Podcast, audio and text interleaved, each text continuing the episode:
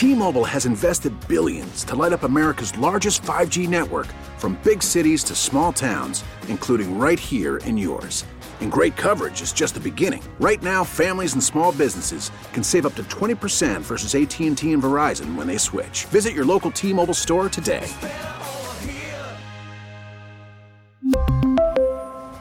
Plan savings with 3 lines of T-Mobile Essentials versus comparable available plans. Plan features and taxes and fees may vary. It seems like will the the firing of Josh Boyer probably is the only major change for the Dolphins coaching staff and mm-hmm. and probably for the Dolphins in general, right? I mean, they'll they'll do some offseason maneuvering, but I think the Josh Boyer firing is probably the biggest of any change that we're going to see. Are you okay with that?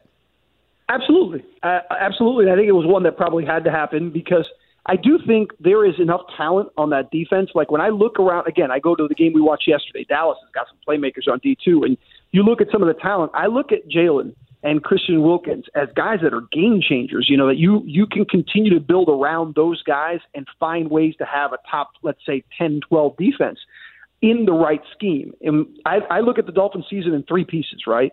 Defensively, the struggles they had, obviously, we'll touch on that first, given that they fired Boyer. Okay, but there's talent there. I think, obviously, Tua and his health again, there's no reason to think that he won't be fine. And the, they talked about last week, Chris Grier and McDaniel about talking to Tua about the way he falls and, and things like that, and trying to work on that because it is a problem. I mean, not hitting your head when you've had concussions is kind of a big deal. But I think you look at that, you feel comfortable with a healthy Tua that they can produce an offense. And I think step three is McDaniel himself learning from a first year coach from the mistakes he made, whether it's the over aggression at times or the uncertainty at times with timeout usage and play calling and things like that those are all fixable things in the off season that it doesn't take anything major. It just takes tweaks. So I leave this season looking at what happened this weekend and looking at what happened last week with the with the Dolphins and saying they're not far off from being the kind of team that next year could be playing in championship weekend.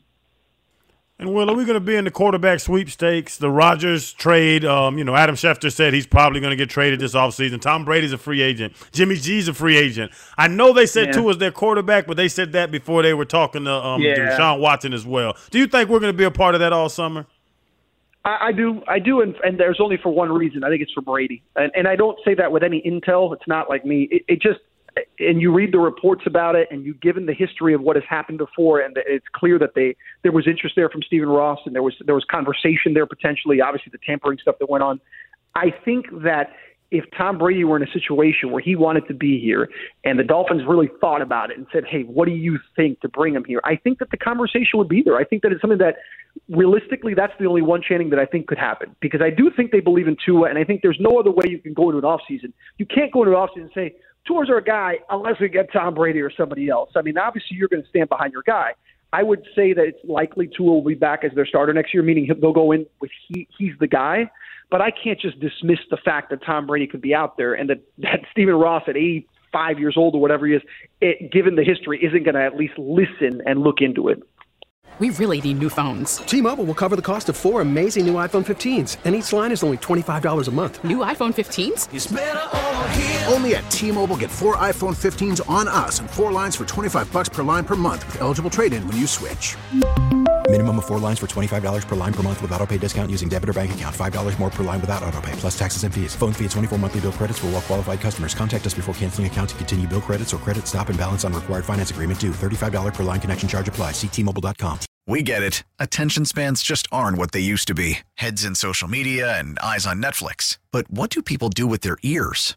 Well, for one, they're listening to audio. Americans spend 4.4 hours with audio every day. Oh, and you want the proof?